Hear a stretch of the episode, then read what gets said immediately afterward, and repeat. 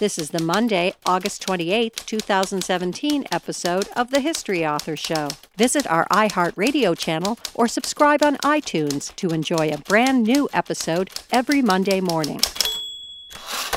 Oh, New York ain't New York anymore. How I miss those old pals of mine. The sawdust is gone from the floor, where we harmonize, sweet Adeline, on the east side, west side. Things ain't like before. There are tears in the eyes of the regular guys. Oh, New York ain't New York anymore. France's leaders were old and tired, and the oldest and most tired was Marshal Pétain. On June sixteenth, Pétain asked for an armistice, and the master of the master race must go to Paris to tour the streets of what was once the city of light. Gone is the Republic of France. Gone is free speech and a free representative government. Gone is liberty, equality, fraternity. The people weep as their glory departs, for they don't as yet know that France has hope, a rallying point. Charles de Gaulle, a soldier in the great tradition of Foch, is not surrendering. He will continue to fight, gathering about him loyal Frenchmen from all over the world to become the Free French Army, the Fighting French. Bonjour, history lovers, and welcome. I'm your host, Dean Carianis, and this is the History Author Show on iHeartRadio. This week, our time machine takes us into Nazi-occupied France to meet a bold patriot with a famous Uncle Charles.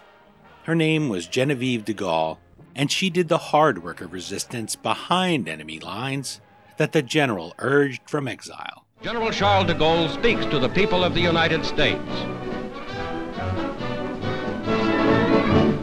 I am glad to be on American soil.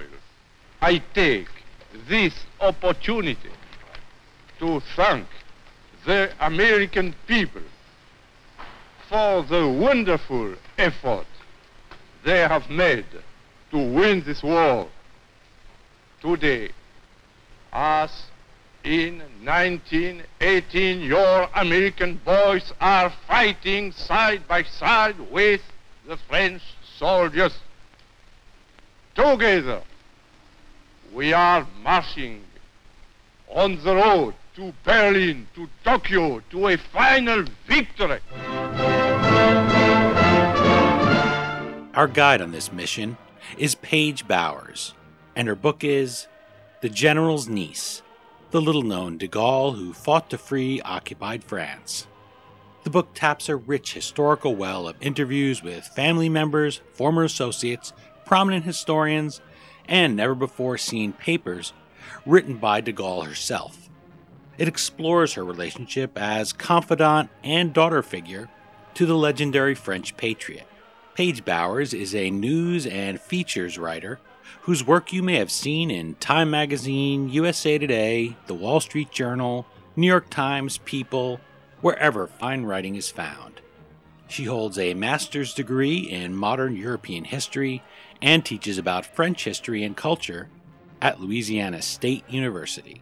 For more on our guest, visit paige bowers dot com, follow at Paige Bowers on Twitter, or toss a like to facebook.com slash paigebowers.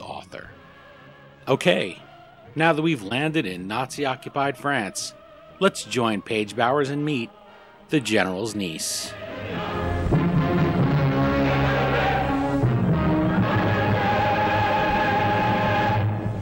I'm joined on the line from Baton Rouge, Louisiana, by Paige Bowers, author of The General's Niece, the little-known de Gaulle who fought to free occupied France. Thank you so much for making the time to chat with the History Author Show. Thank you so much for having me. well, you were passionate about this book when you first contacted me. Then I caught your passion. I read The General's Niece, and I picked up here on Genevieve de Gaulle's passion for liberty, for France, for her post-war work. She was somebody who really stood on her own and continues to stand on her own in history outside the shadow of this famous family member, this really towering figure in France and in World War Two. It seems incredible that nobody has ever shared her story with the English-speaking world before. So how did it fall to you to fill this gap in the record and bring us this really incredible woman's story? That's a great question. If we're looking for a magical, really authory response to us, I don't have that. I was in graduate school in two thousand ten. I went back later in life, and I remember reading General de Gaulle's war memoirs. And I completely skipped over the dedication page. I, I just breezed past it. In the dedication page, he dedicates it to his niece, Genevieve. And if I had not been reading in desperation, as one does when one is in graduate school, I would have done the journalist thing and say, you know, I wonder why he dedicated his war memoirs to his niece. I wonder what type of woman she was. I wonder, you know, what her story is. Instead, I was trying to work through the whole book. And that's kind of a sad commentary on women's history. But alas, that's me. I'm I'm confessing this. A couple years later, I was teaching a class at L S U, and there was a news story that came out about this same Genevieve, who was going to be interred in the Pantheon, which is this grand mausoleum for great French historical figures. Voltaire's there, for example. He's no slouch. And so I stopped and I started reading a little bit more about this, finding out who she was. And, you know, I was right where you are right now. I could not believe that no one had ever told her story for an English-speaking audience. So I jumped on it because I love telling good stories, and this was a wonderful story, in my opinion. So I would have been a fool not to. And something that plays into that, this lack of the story being told, the broader idea that you just spoke about, that there's this void of women in history, is early on in The General's Niece, you set the stage here for the experiences mm-hmm. that women had, not only during the war, during the resistance, during the fighting, but after. Mm-hmm. You write that we have plenty of old soldiers sitting around swapping war stories, writing memoirs, but this is not something that women did. This is not something that we encourage women to do, especially men, I'm sure. You, when you meet a woman, and when I used to book guests for T V, you book in some of these women and you say, wow, back then we didn't have them technically what we say now, allowing them on the front lines, but they were certainly over fighting and they were doing things, and they were some of the first women that went through things like Marine training.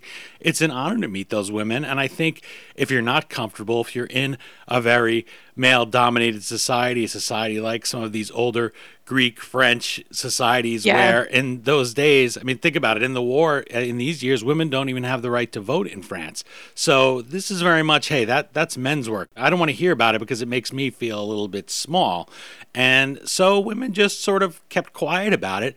And the record is simply not as robust, not as complete. So there's your challenge as a historian, wanting to fill in this mysterious name you see here in a dedication by General de Gaulle. How do you go about that, fleshing out Genevieve's story? There's a couple of different ways. She wrote two slender memoirs at the end of her life, one about her time in a concentration camp, there's a spoiler, and then another about her work on behalf of the poor in the Paris area and then throughout France. So you start there.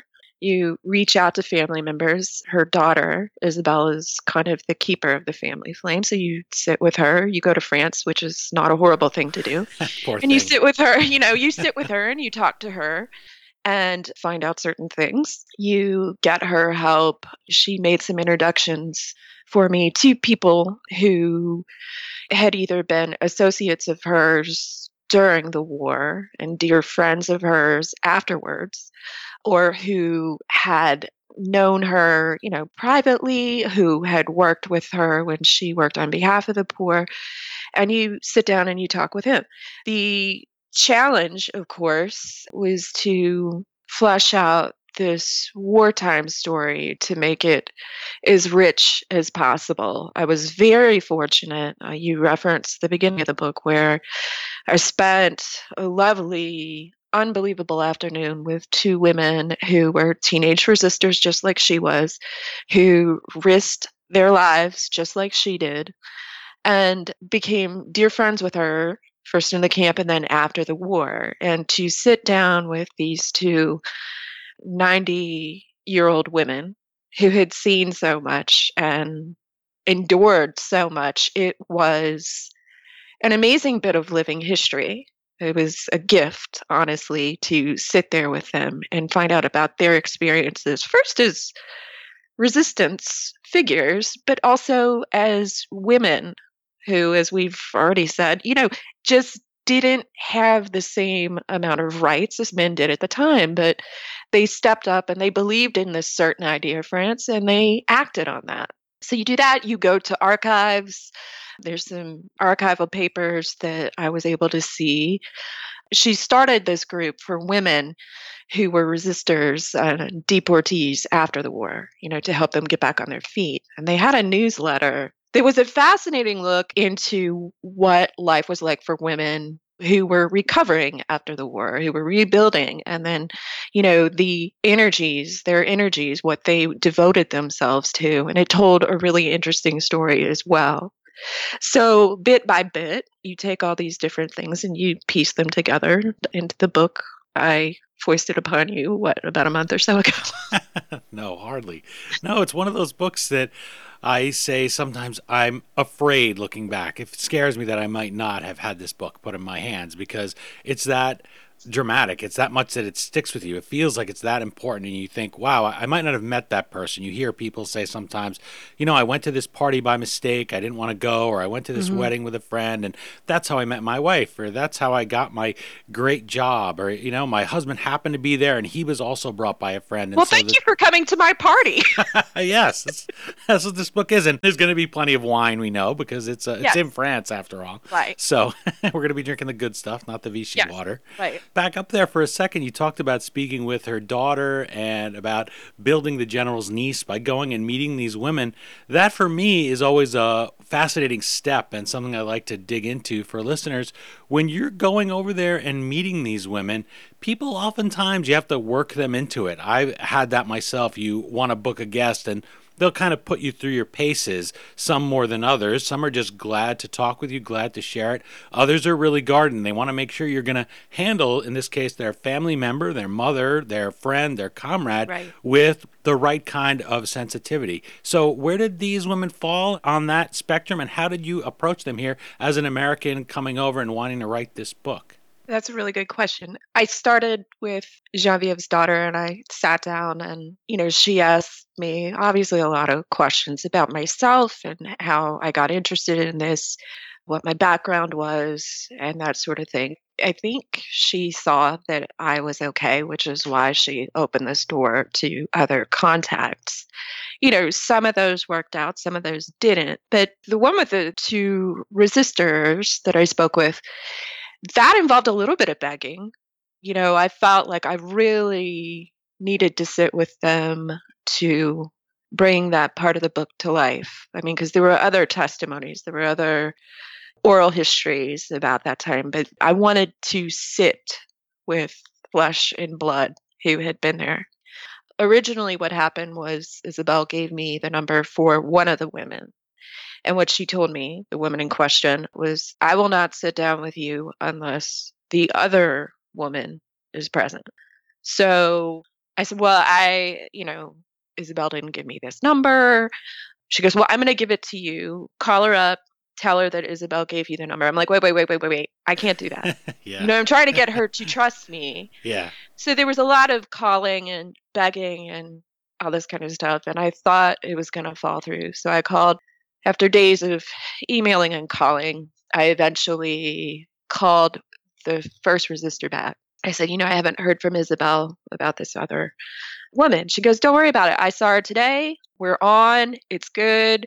We'll do it at the end of the week. And it just was like that. Wow. And it was a little bit of dumb luck, but I'll take that any day to get the stories that I got from them. And beyond the stories that they told about themselves as young women, it was like sitting down with two grandmothers who wanted to talk to you more about, you know, books and current events and philosophy and passion for life and all this kind of stuff. It was a wonderful afternoon. I'll never forget it. I really won't. So, yeah, it took some doing, but I'm very grateful that this worked. Well, so am I. I'm glad you persisted here as a reader, that we're able to have this story, because as you're speaking, it's such a stark reminder, a sweet reminder, not not very stark, but just a reminder that this is a period of four or five years in their lives or what have you, yeah. But they're real flesh and blood people. They've done plenty of other things. Here you're wanting to speak about this time, and to them, it's seventy years ago. You're almost living more in the period of the war than they are. They're just, oh, yeah, that's something that we did, and we talked about that a little at the top, right? This is something, oh, I yeah. don't really want to talk about that. You, there's also a part of it that's modesty. Often soldiers will say that people that brag the most, you scratch the surface, and they really didn't do anything. It's the, the people who are the real heroes yeah. are the people that sit there and nod and say, well, I was there. The other people were heroes. Those are the people that, you know, let's zero in on them and find out their real stories. And the thing is, you get them talking. They, they did say no one ever talks about the women, but they've got stories if you sit and you listen. These stories are heroic, they're heartbreaking, they're detailed once you get going, and they're truly remarkable. So it was good to talk to them about wartime, but also this friendship with this exceptional woman whose uncle was the beacon of France's liberation. It was really fascinating. What was their relationship like before the war? How old is she? How old is he before he becomes this figure and they develop this unique cross-channel relationship, long-distance relationship as uncle and niece? So Genevieve was his oldest niece. Charles de Gaulle was the middle of five children. His oldest brother, Xavier, was Genevieve's father. This relationship with her uncle doesn't start until about, I guess it was the late twenties. Xavier de Gaulle and his family were living in the Saarland, which was a League of Nations managed territory after World War One.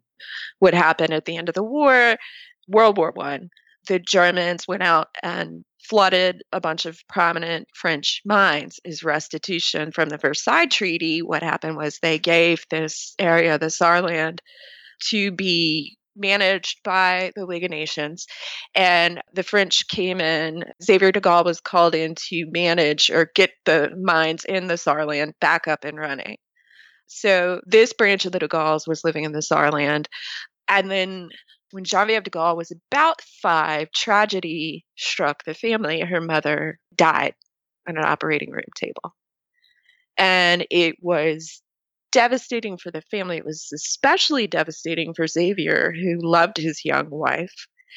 And he fell into this deep depression. The family came in to help him. And Genevieve had this feeling, you know, even at her young age, that she would do anything to help her father, to be there for him, to lift his spirits, whatever it took. She'd follow him around like a little puppy, hoping to make things better for him.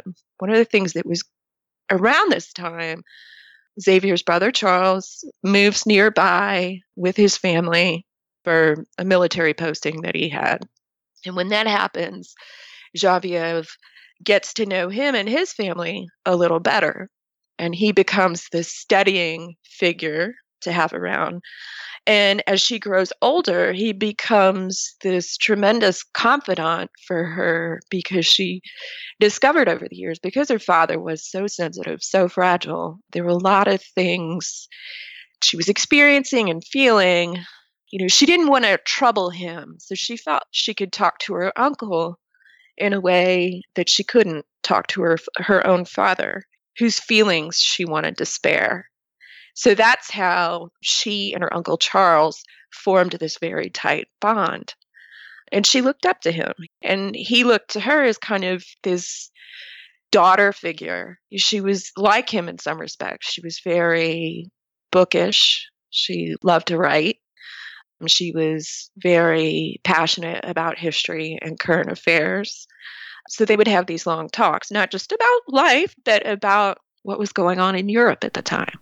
And that part of it there about her, she's not much older than five. She's just five about. And that Christmas, it's Christmas, she loses her, has just lost her mom. You talk about this in The General's Niece. Mm-hmm. And when you do, you quote her as saying something that she learned during that. And that is, hardships such as these were something that should be endured without complaint. Yes. And in a history book, it's great to see something planted like that. And of course, a good writer of history like yourself puts that in there and you say, oh, that's great foreshadowing and it's great character development. And here's a real person who has it in their life. Here's how you explain her coming as a young woman and being influenced as a very young child. Mm-hmm. Your heart breaks for her. And then you say, wow, if I was five and I lost my mom, I'd probably be a puddle on the floor. Again. Right. I'm so glad that I that I didn't suffer a tragedy like that, a loss like that. And yet for her, she at that young age decides, well, my father needs me and I'm going to pick up and I'm going to do what needs to be done. And I'm going to have the stiff upper lip. And if my uncle can help me, then they grow closer. Yeah. And that's, that's an amazing inspiration for anybody. And I think in The General's Niece, you start to see here at five already, she's grown up. So many people now, they're, they're in their thirties, and you say, when are you going to grow up, right? Get out of my basement. Yeah. But uh, this is the thing. She's already on that path as, as a young woman, yeah. A very young child, isn't she? Yes, she was very young. She grew up very young. Her siblings viewed her as a little mother figure. You know, she made sure they do their homework, and if they didn't, they'd hit each other with Greek and Latin dictionaries. And there's some anecdote about her hitting her brother with a brush or a comb when he wasn't behaving himself. She stepped in and she was going to provide some sort of order and structure that came from her dear loving mother, who she lost. And I think over time, what you see, and this actually is a broader kind of commentary on the de Gaulle family and the way children were raised to believe in duty and family and France and history, to debate current events around the dinner table, to recite Homer from memory, to embrace their deep Catholic faith, and to do something if they're called upon to do something.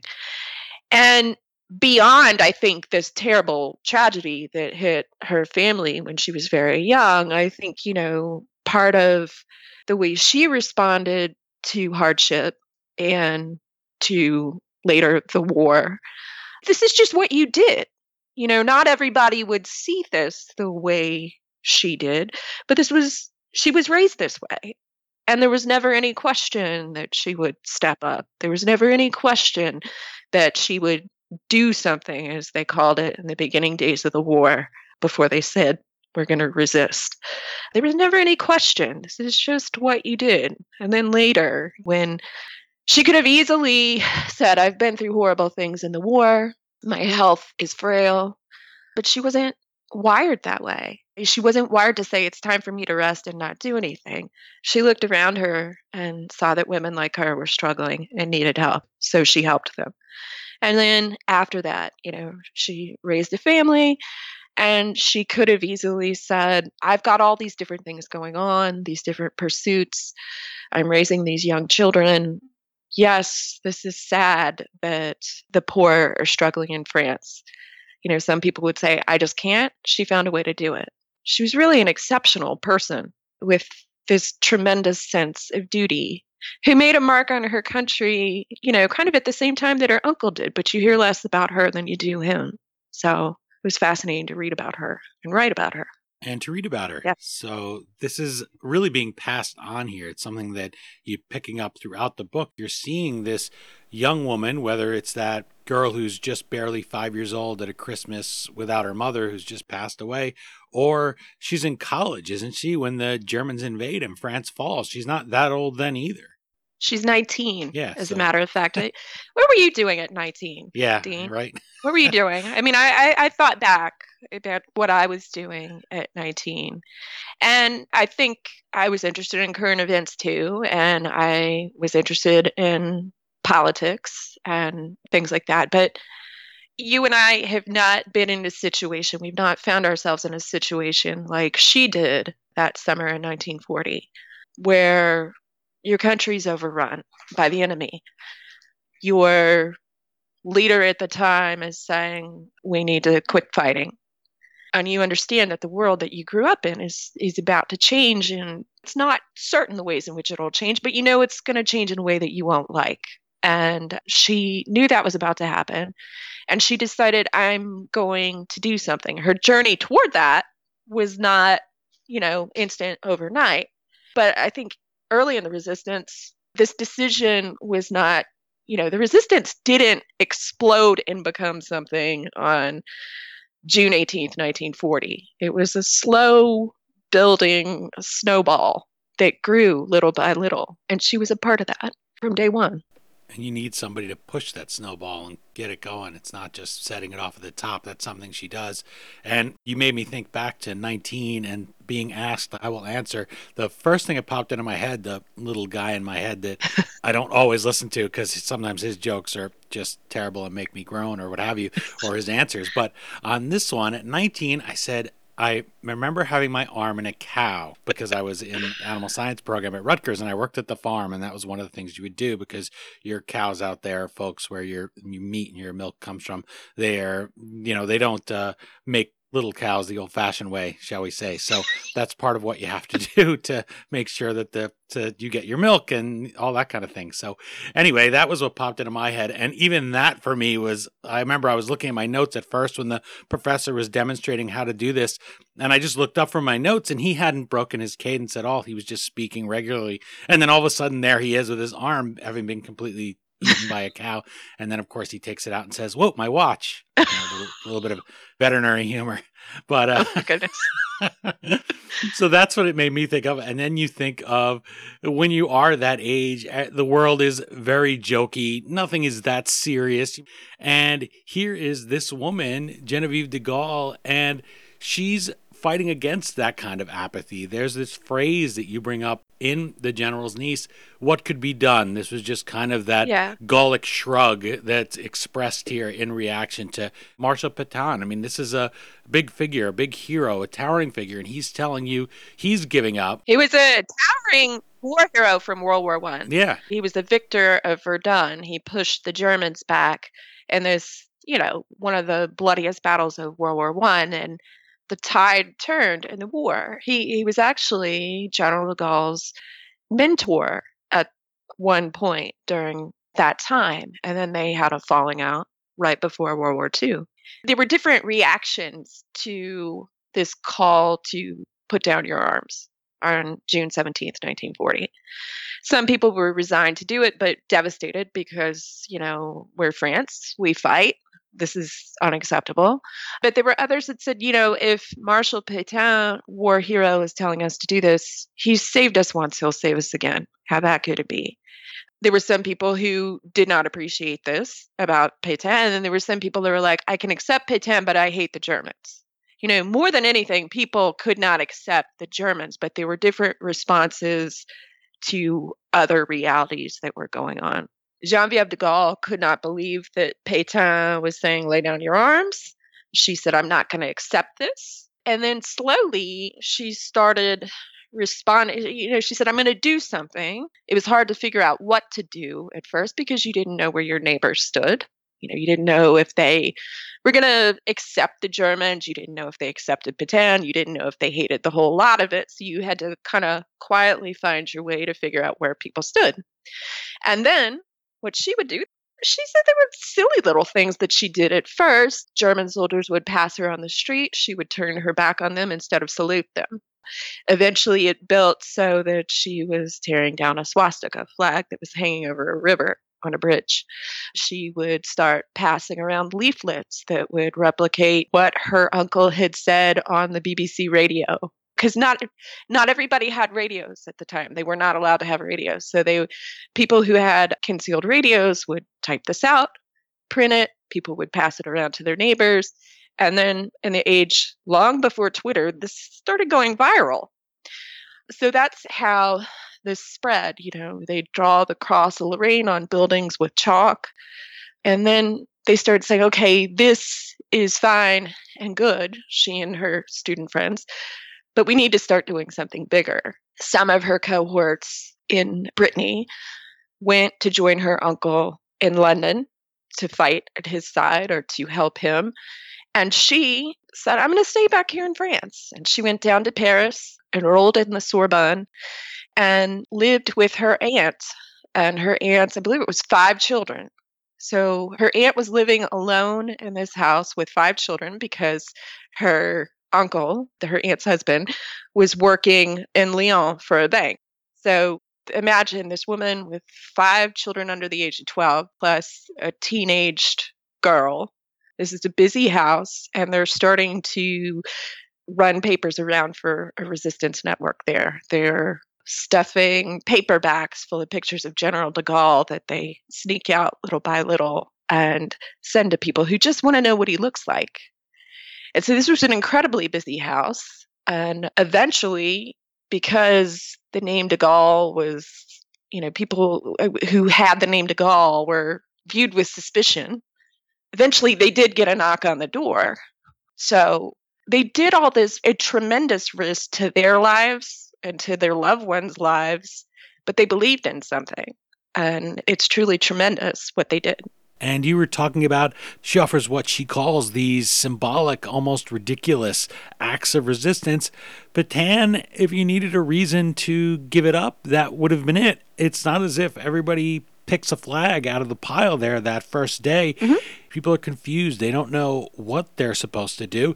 And you spoke about the de Gaulle's tradition of hashing issues out, a broader French tradition of speaking in the public square. Mm-hmm. Here, under the occupation, she maybe for the first time in her life, since she was that little five-year-old girl who took this independence streak, has to watch what she says because she's in a France now where she doesn't know where people stand. And she eventually has to find her way into this group and decide how she's going to take some larger role in resisting what goes on, especially as she's almost wearing this de Gaulle mask. So how does she go about navigating these troubled waters as this curtain of suppression descends on France and she doesn't quite know who she can trust yet?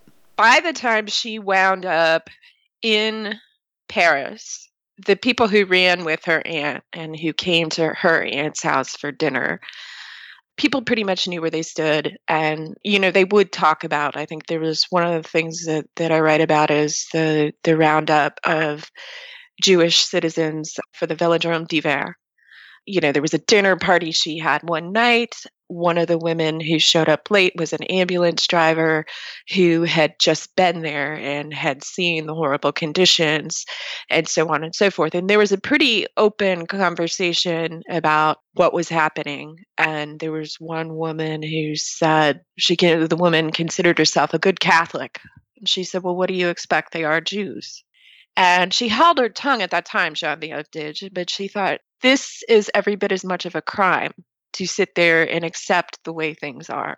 You know, what's next? So these conversations were being had. I think she might have held her tongue at that time too, because she was polite in her aunt's house with her aunt's company more than anything. But yeah, the closer it got to the end of the war, and while she was still working as um, a resistor, you did have to be careful. You had to be careful because your life was at stake and you didn't know who was in cahoots with the Germans. You didn't know if you were going to be betrayed by someone. You didn't know. We're enjoying a conversation with Paige Bowers, author of The General's Niece, the little-known de Gaulle who fought to free occupied France. For more on our guest, visit paige bowers dot com. Follow at Paige Bowers on Twitter, or toss a like to facebook.com slash Paige Bowers author.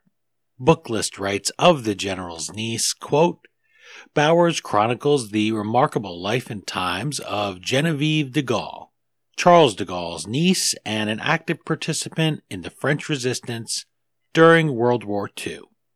Rising rapidly through the ranks of resistance, she was eventually captured by the Nazis and sent to the notorious Ravensbrück concentration camp. After surviving the unspeakable, she devoted the remainder of her life to fighting for social justice as well as for the rights of fellow former prisoners of war. Paige, how do the Nazis ultimately catch up with Genevieve de Gaulle, and what are the conditions in this concentration camp where she's a V I P prisoner, not in the sense that she's getting any luxurious treatment, but in the sense that she has an uncle who's leading the Free French from London. She's an important person, what we'd call today a high-value target. So what is her experience at Ravensbrück?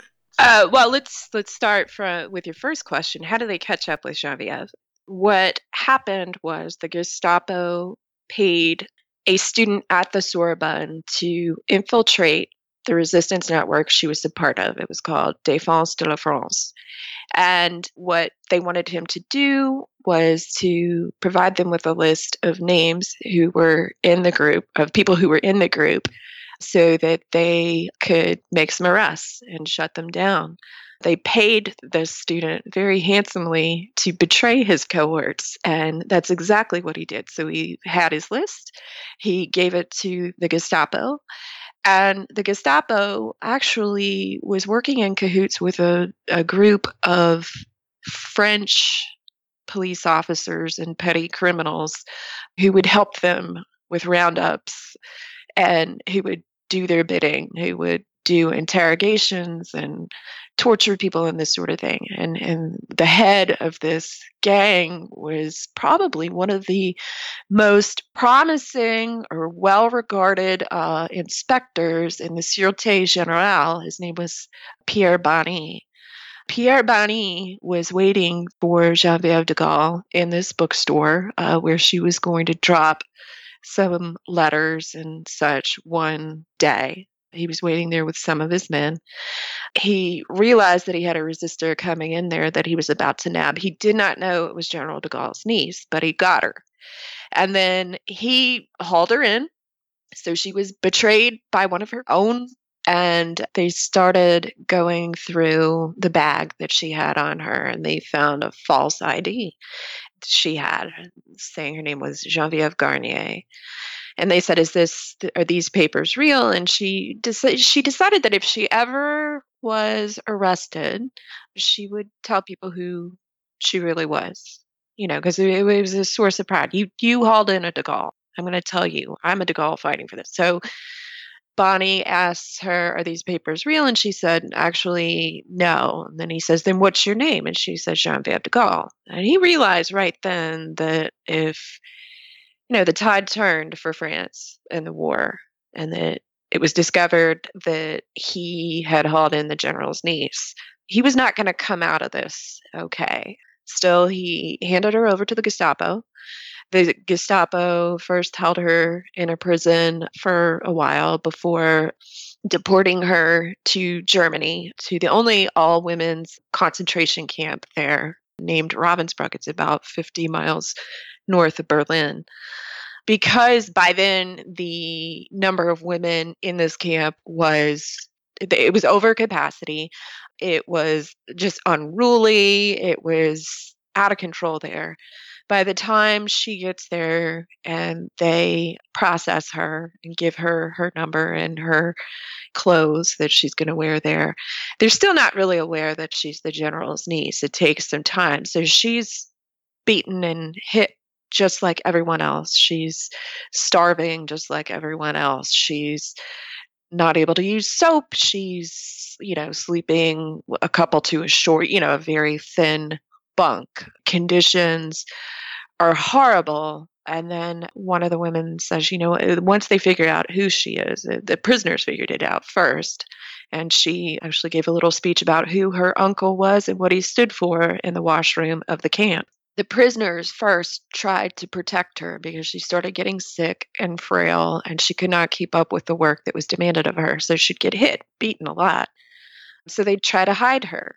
And then eventually it became clear to the camp administration that they had General de Gaulle's niece, and they better change her situation. So they did improve her living quarters, though it was not palatial what she had. It was just cleaner.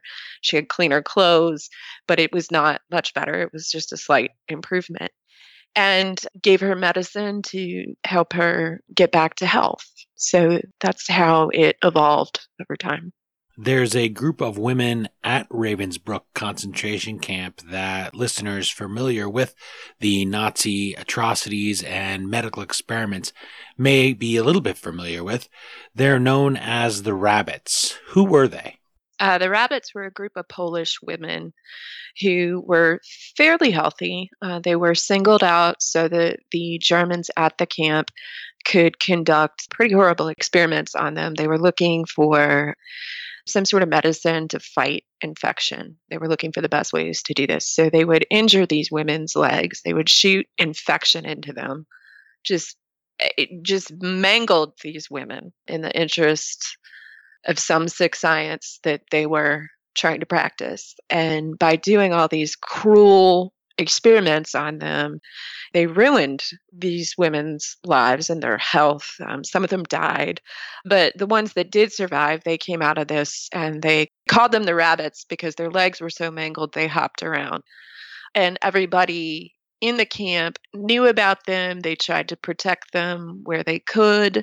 And after the war, the women who did survive at Ravensbrück would mount a campaign to make sure that the German government paid them restitution for what they had done, because some of the women couldn't work. Their lives were ruined.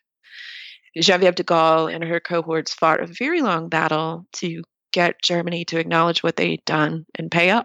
There's a moment in The General's Niece related to the Rabbits. As Hitler's Reich collapses, the German soldiers at Ravensbrück attempt to destroy evidence of their atrocities. Mm-hmm. Dead men tell no tales. This is the same case here for women, and some of these Rabbits in The General's Niece offer to make an amazing sacrifice. They offer to switch numbers and die in the places of the Rabbits to take the place of these women, because it's so important that their story gets out, that what has been done to them is is exposed to the world. They're hiding them. They're hiding them underneath their barracks. They're trying to keep them as living testament so that nobody can deny it. Mm. The same idea as Eisenhower marching those German citizens through the concentration camps, making sure it was all recorded. I always think that's such an incredible example of being foresighted, that he thought someday people are going to say that this didn't happen. Yeah. You would thought at the moment, gosh, the ashes are still in the air. The bodies are still here. We could still smell it. We have thousands of people that are reduced to skeletons. How could anybody ever deny that this happened? But with an eye to history, he understood someday that will happen. So talk a little bit about the ways prisoners tried to get word out of Ravensbrück about what they'd suffered. Well, there was one way that they did it in particular that was striking. They found a way of writing kind of cryptic letters in pen, but then sort of adding the details about what was really going on there by using their own urine as ink. And they would write in between the lines to say, this is what happened today. These are the people that have been experimented on. These are the women that died, you know, this sort of thing. And so what they would do is they would send it, their vague letter, to a family member, but there was like a little code in there where they knew, the family member knew, if I run an iron over this letter, the urine letters will show up. Wow. And so that's the sneaky way that they got the word out. There are stories like that that inspire you to realize what human beings are capable of. And as people who love history, as everyone listening must be, you realize that they had that eye too towards documenting this so that they wouldn't have died mm-hmm. in complete silence, and as a warning to people in what became the words never again, so that people would always know. And that's part of your job here in The General's Niece, where you're writing down what these women have to say and recording it so that we don't forget it. They're a great living resource. Mm-hmm. When I interviewed Andrew Nagorski for his book, The Nazi Hunters, he said he spoke to a man who'd suffered in a Polish camp, and it was all so very emotional. Mm-hmm. And he said to him afterwards, I'm sorry to bring all that up in the interview because I'm sure you've told it a thousand times and it's probably emotional every time.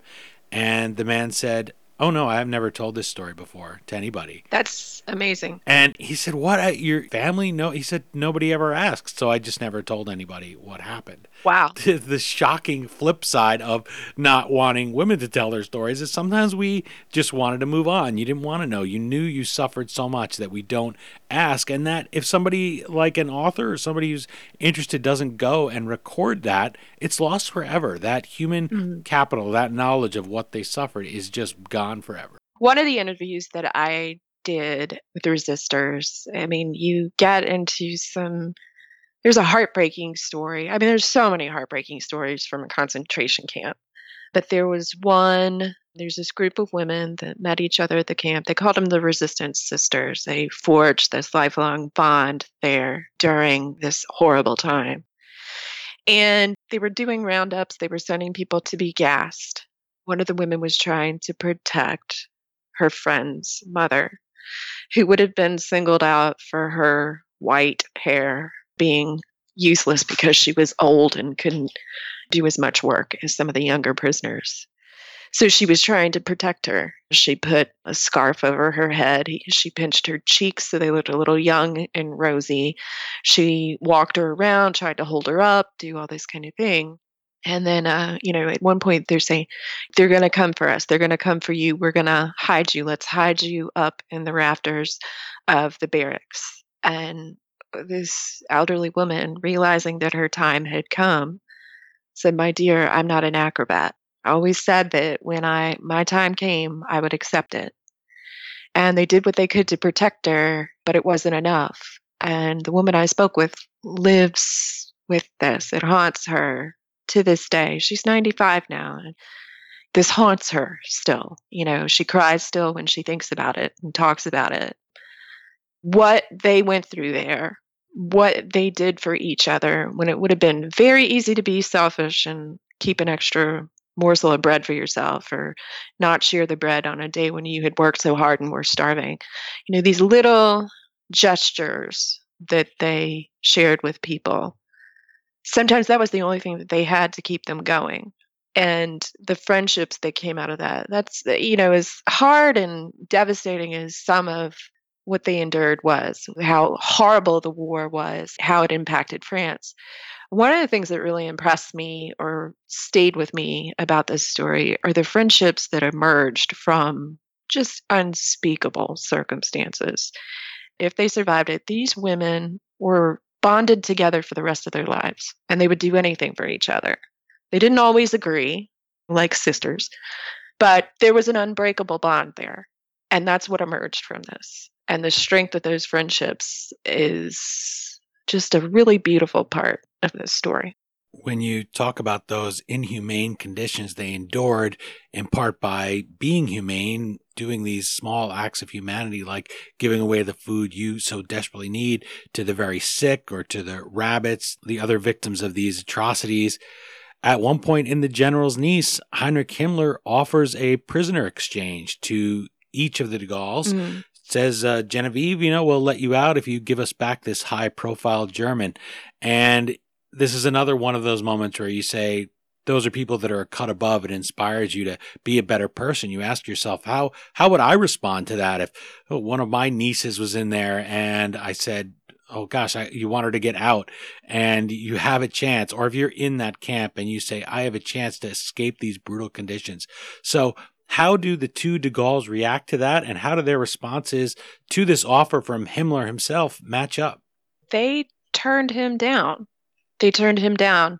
You know, they could have saved her and that sort of thing. But they also thought about, you know, there were other people who were in camps that they knew about. They didn't want to show one of their own favoritism, and they didn't want to be criticized for that. They didn't want to do that.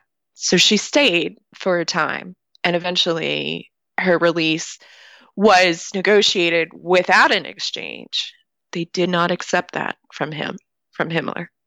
And they both independently came to that same rejection. Yeah. They were offended by the notion of it, comes across. The General's yeah, Niece. Right. Forget it. We're staying until everybody's out. Yeah. It's a little bit like John McCain in yeah. the Vietnam War, where they want to release him because his father's an admiral and they figure they'll get him out. And he says, they didn't want favoritism. Yeah. That, it's incredible because whether it's the idea of, well, what can be done? Pétain's not fighting. Why should I? Or anything. There's so many little temptations to take that easy route.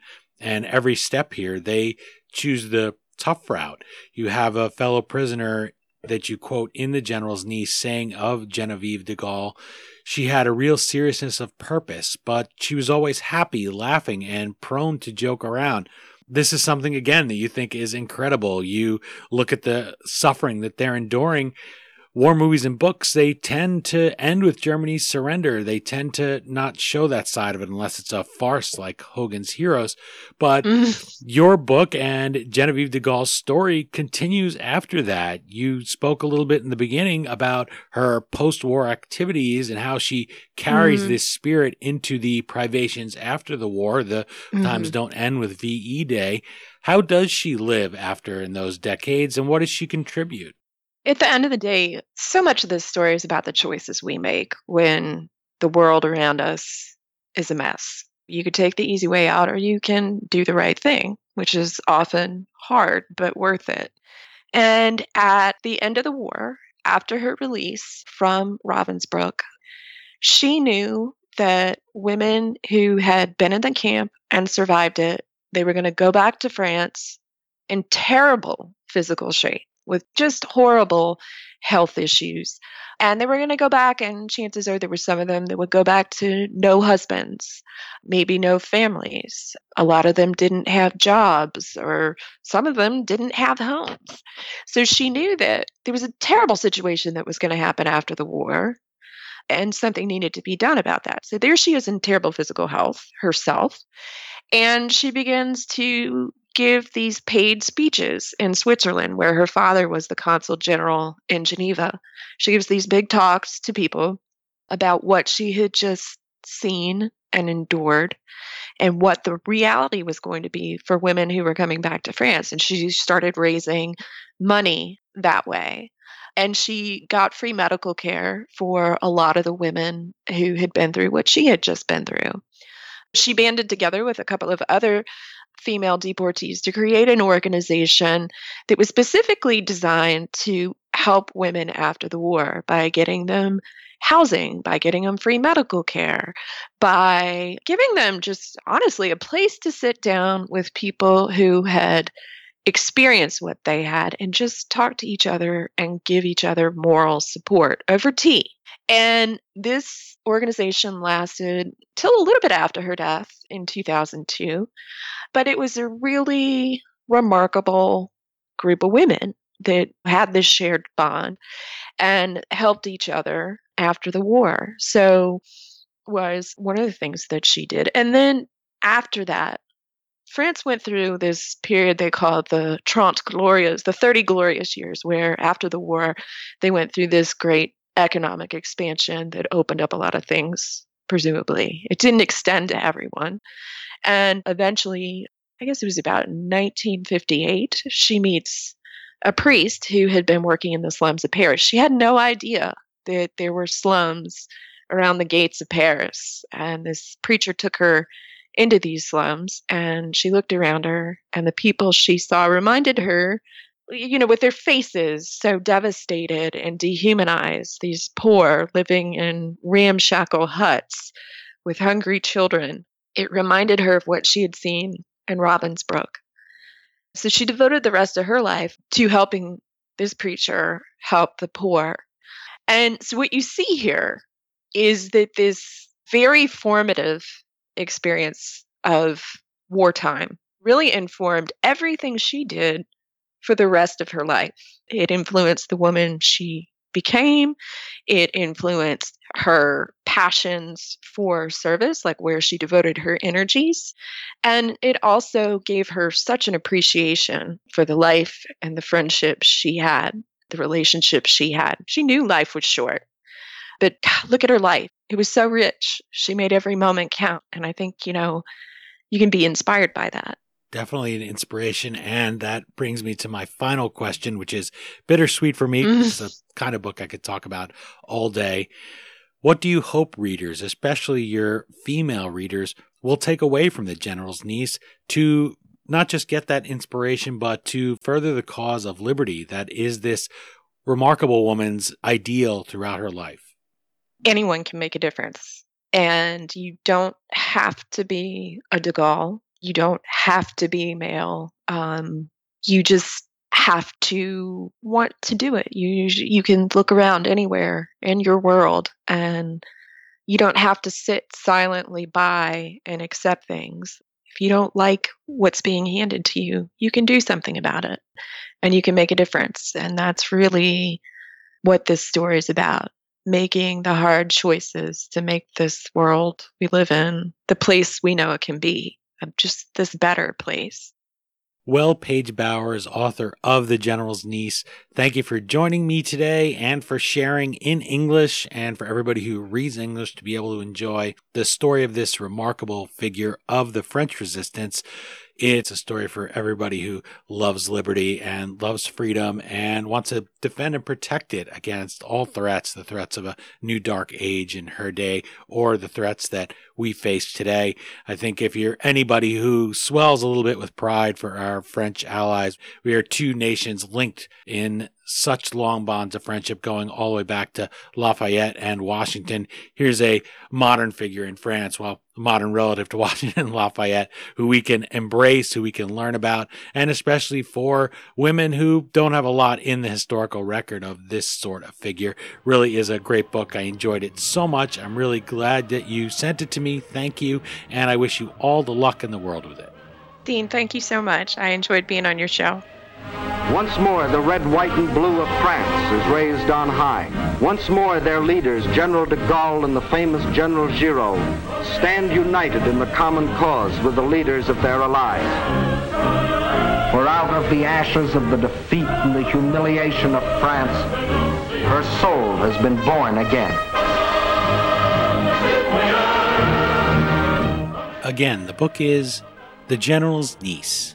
The little-known de Gaulle who fought to free occupied France. As always, you can find the Amazon link to purchase your copy at history author dot com, and we hope you will click through there, or even navigate using the Amazon banner on our homepage the next time you purchase anything from Amazon. You go to history author dot com, we take you to Amazon, and amazon dot com gives us a small portion of every dollar you spend at no additional charge in your shopping cart. For just a few extra taps of your finger, you can help us keep the flux capacitor on our time machine humming like usual. And that means we can keep bringing you great books like The General's Niece. My sincere thanks to Paige Bowers for joining us and for introducing us to the sort of historical figure we love around here. One who had a famous name but didn't coast on it or let it weigh her down. Instead, Genevieve de Gaulle built upon the legacy of her birth, carving a place in history of her very own. For more on our guest, visit paige bowers dot com, follow at Paige Bowers on Twitter, or toss a like to facebook.com slash Paige Bowers author. And while you're at it, let us know what you think of the book and the interview on Twitter at History Dean or Facebook.com slash History Author. That's it for this installment of the History Author Show. I hope you'll join us for next Monday's all-new interview right here on iHeartRadio. And if you're an iTunes subscriber, please take a minute to leave us a review. Until our next trip into the past together, thanks so much for time traveling with us today. And have a great week. The boys won the war and came home from the fight. The last night on Broadway was almost as night. But ever since then, it's a different street. Gone all the places where the gang used to meet. We still call it Broadway, but what's in a name? Take it from Georgie, it isn't the same. On the east side, west and things ain't like before. There are tears in the eyes of the regular guys. Oh, New York ain't New York anymore.